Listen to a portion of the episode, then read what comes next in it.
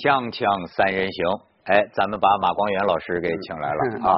这个现在是猴年马月，哎，今年确实是呃，我们凤凰二十周年。哎，要不说徐老师，我我昨天晚上我我发现呢，一般人觉得女人没有呃男人有幽默感，其实我觉得不是的。你像我这个这个闺蜜啊，我觉得私下里很有幽默感。你像这歌辉，昨天晚上我们这个老板啊，给这个二十年的员工嗯颁那个什么金质纪念这奖章，对吧？服务奖。然后呢，老板在台上这个讲话说了一句话，说这个二十年不容易吧？说老臣呐都是忠臣。呃，可能这个在场的 大家听了是不是有点感动啊？嗯，一时呢出现了短暂的沉默。那我给他们主持啊，我这个这活跃气氛，我就带头鼓掌。然后你看歌辉多幽默，凑我耳边说说老臣都是忠臣，奸臣带头鼓掌。但是你知道，我就一下就想起咱们今天要聊的这个话题，就是万科与王石。我就我就想啊，你看。这个在全球化的过程当中啊，这个本地的这个文化是会永存的。对，就即便我们有一天我们实现了现代化，我相信呢，在中国人的内心深处，他总还是有一个中和间的对一个判断。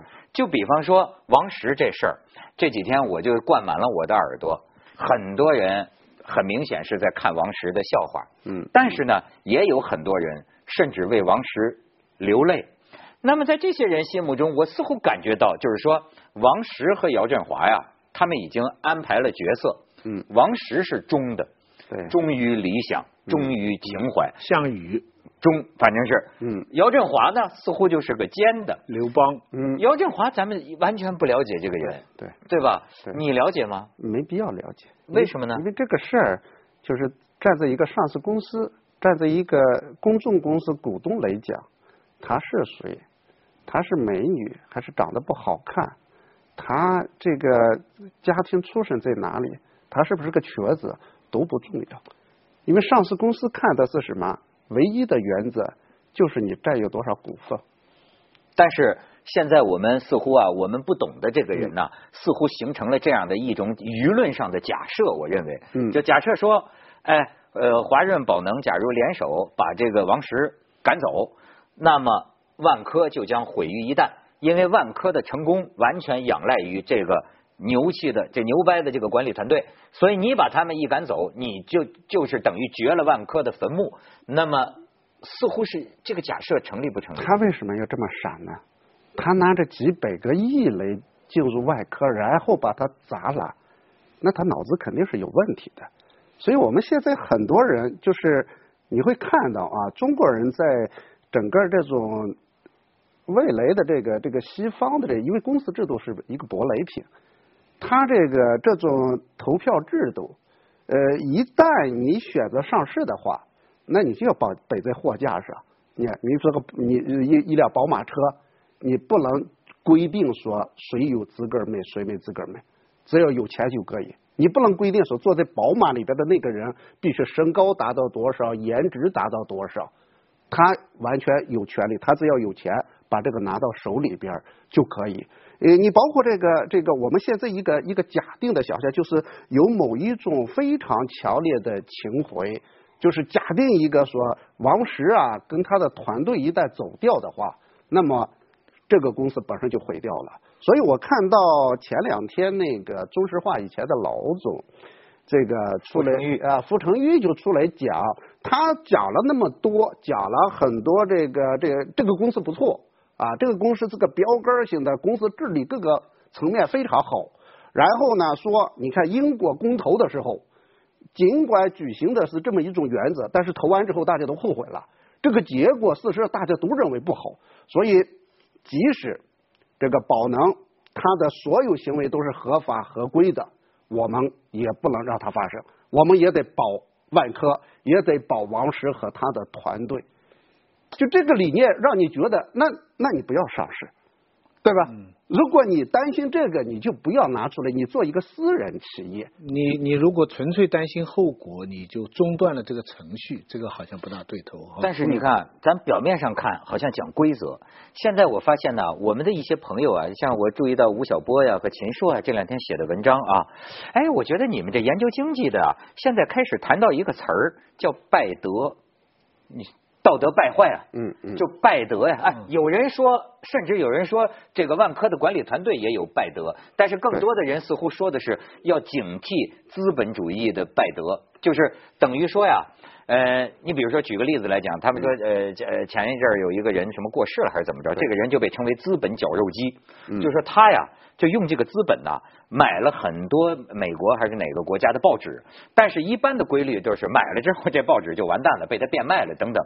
所以有人称他为就是这个这个资本绞肉机，就是就是你要警惕，有的时候资本干的不一定是好事儿。就比如说这种观点就认为，呃，这个呃，像吴晓波就说这个驱王运动是中国企业史上的悲剧。这种搞这个资本的人，他就体现出的这么一种愚蠢，或者说是乱搞，你同意吗？我觉得这样就是一切社会秩序都是靠规则来维护的。呃，我们既然设定了规则，那么大家到这个游戏里边来，就应该是愿赌服输的。所以这个游戏本身没有什么对错，就是当你设定了规则以后，你就得遵守规则。只有输赢。哎，但是我问你，他那天我没有对错，只有输赢。对，哎，但是我跟徐老师还讲一个那那天讲一个问题，咱们就是外行了啊。好比说，就是一个股份制的吧，比如说假他甭甭甭说他们加起来什么百百百百分之几，要说我有百分之五十一，嗯嗯，我是大股东，对吧？那就可以了。对，我跟你说，我太有钱了。对，我就樊王石这人，我搞死你我也无所谓，我可能存在这个不理性，可以这么任性。但我这么任性的话，我是不是破坏了那百分之四十九千万个小股中小股东的他们的利益呢？所以我们走啊，对，那他们就这个他他就是离离开这个 game。徐老师说的太对了，就说我们我们现有的人，因为跟国家政治不一样啊，对对，我们现有的很多人不了解现代公司治理。现代公司治理，它是一个股东、管理层、债权人、社区、国家之间这些相关的利益，所有利益相关方最后形成的一个责权利制衡的体系。有关董事会的，有关股东的，有关债权人的，就所有的都对着来。比如说，你认为姚振华进来以后影响你的利益，那你赶快走。我用用脚投票，我我走了，不跟你玩了，那你你去玩呗。那么如果这一群人认为这个公司有问题，我不给你钱。你看穆迪出来讲说，你要是把管理层全换了的话，我得降低你的评级。这这叫游戏规则。穆穆迪这样来表达啊，对对对，这叫游戏规则，因为这都是很正确的，就是我的判断，我站在我的角度来判断。再比如说股东，其他股东认为，哎，姚振华，你这个人我不喜欢，对吧？我也是一个大股东，我。不跟你一块儿，我跟别人一块儿，把你弄走。可是就没有一点这个国家民族社会责任感吗？万科这样一个啊，全宇宙最大的房地产企业，是吧？郁亮啊，这王石啊，搞得这么样的好，难道我们就能忍心让他被这个资本毁于一旦吗？哎，为为什么要假定他进来以后一定会很差呢？我觉得一一一正常讲，一定是有两个结果，要么可能搞得比他好。要么可能搞得比他差，也可能差不多。对，也可能差不多。就是这些结果本身都是游戏规则。徐 徐老师说的，徐老师说的。这个这个事情啊，我想到几个这个词语的对立，一个就是呃情怀与规则。现在很多人佩服王石的情怀，嗯，但是呢，就觉得以规则来讲呢，他是处于劣势。啊，这个还有一个呢说法，你们刚才已经涉及到了，就是工匠与资本。就是现在很多人提倡工匠精神，很多人假设，呃，万科这个品牌是跟王石的独特的经营的哲学，呃，做成的。嗯。那么另外一方的收购方，假定的收购方呢，是以资本就是怎么赚钱怎么来。那么王石这边他也这样的呃呃宣传，就是说他们不行贿啊，他们要盖好房子啊。这种如果在我们文化界，这种情况更多，对不对？你拍电影跟资本，就是工匠跟资本。但是我最感兴趣是第三组词语的对立，中文读出来字还差不多，叫权力对权力。嗯，一个是权力利益的利，嗯，另外一个是权力力气的力。那什么叫权力对权力呢？权力是属于股民的。股东的，他们要求这个公司扩展、发展、赚钱，这是他们的权利，赋予他的权利。我买了，我就有这个权利。管理层，我要把这个公司做好，我要做很多决定，我就拥有这个权利。这个权利跟权利之间的这个这个逗号，从法理上来讲呢，前一个权利，这个利益的利的这个权利啊，是绝对的。后一个权利呢，是前一个权利赋予他的。从法理上讲，在我们日常生活当中，我们的体验都知道，我们的权利呢是要那个权利批准的。我们做任何事情，我要发言，我要出一本书，那我言论自由，这是我的权利，作为公民的权利。嗯。可是我知道，我要新闻出版总署批准，他们运用他们的权利。来限制我们，所以我觉得这件事情牵涉到一个王朔呃这王石，他这里代表了这个权利，这个权利不是凭空来的。你是他打江山打下来，我还看见一个，就是这这我就不敢瞎说了，因为咱就不懂经济。我看见一个这个署名叫什么北大什么纵横的这么一个一个人，他说他也没有股票，对吧？你看他是北大纵横副总裁、高级合伙人，他说这个我不构成呃投资建议啊，未持有万科的股票。他讲的是我不太了解的一个事情。他说啊，就是过去讲王石他们都很高尚，但是他就讲啊。他王石想打造的一种理想叫做事业合伙人，那么也就是说呢，他这里边谈到了几个，一个叫盈安，你知道吗？一个叫金鹏计划，一个叫德盈计划，就是说呀，万科实行事业合伙人制度不久，由万科内部人组成的盈安合伙便多次从。买入股票，截至二零一五年一月二十七号，盈安共持有万科 A 股，呃，反正占总股本的百分之四点四八。嗯，就是他大胆的预测啊，假如说这个什么盈安、金鹏、德盈背后是这个他这个事业合伙人持有的话，那么就是说，就是你这个，你就是说你这个万科原来一直。股价十三块钱，对，那么这么低，实际上姚振华他们宝能宝能可以说是拉上去了，对，他发现了你的价值，你这么好的公司，你长期股价这么低，所以他拉到了二十五，因此他就说哪个对中小股民更有好处呢？然后他又说，甚至我觉得他说的挺阴的，哎，他说照这么估计，将来他这个压低股价，然后他这个事业合伙人持有如果。就可以买进股票，对，呃，在多若干年之后，他有可能会达到持股百分之二十，呃，这将近。那么到了那个时候，可能就能实现，他就实现一个理想，就是说，他这个事业合伙人呐，真的也能够控制这个公司的这个这个股本结构了。那么将来如果变成所谓这个合伙人，那就实现他的这个王石他们管理团队的控制。是，对，所以所以就是你看现在。很多人谈情怀呀，就对这个事，就他是个好人啦，你可不能把他毁掉啊，等等。然后甚至我看到秦朔的文章里边讲，说那个这个事如果搞成，就是王石走掉，啊管理团队走掉，那意味着中国市场经济的失败，哎，这个帽子好大。然后吴晓波说，说王石即使被烧成舍利子，也。是闪烁着保护股东利益权益的那个光，我听着我我有点恶心啊！我觉得我这这的话说的，这个事儿的里边其实最大的最可靠的东西是什么？就是利益。你看熙熙攘攘，就是那个资本市场熙熙攘攘，每个人的想法都是不一样的。有些人想把股价砸下来，有些人想把股价拉上去，有些人想捞一把就跑，有些人想长期持有。每个人在这个利益的驱动下，然后形成了这么一个共同体，很复杂、很混合的共同体。以后，然后大家来玩而且你发现，上市公司跟资本市场，我一直讲，我说这是人类有史以来最伟大的发明。我们所有科技能够最终转换成如此美轮美奂的我们的生活。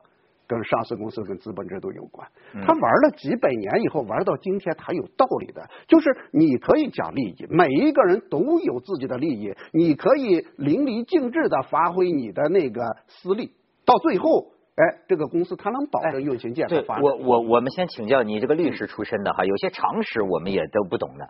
呃，内部控制人是什么东西？内部控制它只是这样，就是你你前面不是讲到这个贝德啊，啊，这个就是管，它是一个管理团队了。嗯。因为现代公司最大的特点是什么？就是股权分散。呃，特别是上上市公司，因为中国上市公司目前最大的问题就是股权不分散，因为。大股东一个股东可能占有的股份非常多，就基本他说了算。所以你看，中国上市公司过去我们讲的最多的是股东大会，最后变成了大股东会，就一个股东可能在开这个股东大会，是吧？然后呢，就很少发生那种控制权的争夺。但是在整个欧美这个市场，控制权争夺是非常重要的。为什么呢？就治你这些，要么你你不勤勉，你把公司搞得特别糟糕，别人看到机会来了，资本。就可以收购你，要么他看到这个公司价值本身还有上升的余地，他来对你整个管理团队导致一个外部压力。那么作为管理人来讲的话，你要好好干，你不断的好好干，你不干的话，立即就有人盯上。不，那么这个宝能华润现在指责这个王石他们这个团队在是什么内部控制人是什么意思？就是就是他们这个管理团队等于是控制了公司的一切事务。损害了股东权利，等于这样，比如说，假定啊，假定，我明白了，我再我再我再问你下一个问题，说深交所现在询问发函询问，对，就是这个华润和宝能是不是叫一致行动行动人？哎，这个我不懂，就是说两个股东之间不可以联手吗？哎，可以联手，可以联手，但是你必须通告，就是说，你看这个一个公司可能我们三个都盯上了，对吧？我们三个盯上，但是我们之间如果没有什么这个协议啊、合谋的话，那么你干你的，我干我的，我达到一定份额之后，我向我向市场进行披露，说我的持股比例已经达到多少。但是如果说我跟徐老师两个一块联合来干的，我们两个等于什么呢？这个构成一致行动人以后，对整个公司的未来的股权结构、重大决策都会形成重大影响。这是可以的。哎，所以在上市公司。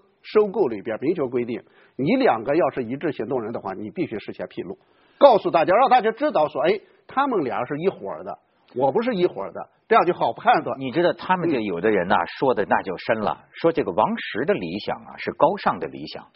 什么叫高尚的理想啊？他甚至跟西方式的民主都有关系。就是说，他想和，似乎我也没听明白，反正他想打造的就是这种啊职业经理人团队。对吧？呃，把这一个公司，然后呢，呃，这个股不被这个大股东所这个任意操纵，然后最后是是不是大批的股权分散？用这种类似于咱们理，所以有人说他是想搞西方政治的那一套理想，你能听明白吗？我总觉得，假如我是其中的一个小股东的话，我想面临的一个看到这个局面就是说。的确，这个公司当初走到今天变成这么大局面，他们是有很大的功劳，就王石他们，所以他也有很大的权利。但是问题是，现在另外一批的人要买进来，对不对？他们好像按规则他们是可以买的，对，没问题。那这个作为一个小股民，就有点，就有点中国人就是说，你从资本的利益出发呢，还是从这个情怀、这个恩情，就是说他是打天下的啊。这个你不能发达了就把原来的这个踢掉啊！这个小股民会不会有这样一个矛盾呢？就就问题，现在业界不是不叫业界了，因为舆论界有人的看法就是说。呃，就是姚振华是说是干什么的，谁谁都知道，当然我不知道，对吧？说他的钱啊，用来买这个的钱，什么是万能险的这种什么杠杆的重重杠杆的，就一个风险这么高的钱，用来想抢夺万科的这种万股权。王石是比较实际的东西，他那边是哎，一般认为王石这边代表的是诚实、守信、阳光、透明、工匠情怀。哎，所以就是你你宣传出了一个高大上的形象。样，然后呢，来对抗一个规则。呃，比如说姚振华这个所谓的万能险，所谓的杠杆，我们现在保监会迄今为止都没说它是违法的。如果他真的违法，这个事儿搞到这个程度，保监会他是坐不住的。所以从现有的规则来讲，杠杆收购是可以的。而且我要给中国人普及一个常识：资本市场的收购百分之九十是杠杆收购，不是像就全拿着自己的钱，我可以借钱呀。中国银行制度前几年我们鼓吹的一个最大的进步，就是你在银行借了钱可以收购公司。不像以前那样，你这个银行里边拿的钱只能是什么流动经营资金，所以这是可以的。所以我们现在回到一点，就是中国人看到的是什么？为什么我经常讲？我说我们很多中国人，当利益跟他没关的时候，他不拿出真金白银的时候，他在那个地方讲的都是法律。但是如果说这个东西涉及到他或者他的哥们儿、他的朋友的时候，他立即就得讲情回。你会发现情回这个东西，你怎么挤它怎么都有，你稍微挤一下它总是有的。你有情回，徐老师有秦桧，我也有情回。情回值钱吗？不值钱。姚老板他拿着几百个亿在这儿，如果他就在那儿玩秦桧，把这个事情搞砸的话，他就是一个傻子啊。徐老师，你这个问，就为什么这么多人关心？我跟你说，有些人说的那就，甚至你看有人说出这样的话，就是说王石是理想企业管理模型的实践啊。那么，呃，但是呢，会遭到华润坚决的，而且是政治正确的抵制。甚至有人说这样的话，说万科可以是国家的万科，也可以是那些野蛮人的万科，但不可能是那些掌握了话语权和道德高地的所谓精英的万科。你说这话讲的？你刚才问的一个问题其实很有意思，就是说当年王石，咱们有个嘉宾叶檀也说了，说这个这个当年呃王石放弃了这个控股的这个呃可能，对，就实际上是不是当年他很容易就可以把他变成控股的大股东？他可以，就是他如果愿意的话，比如说这个你担心这个控制权可能有别人盯上的话。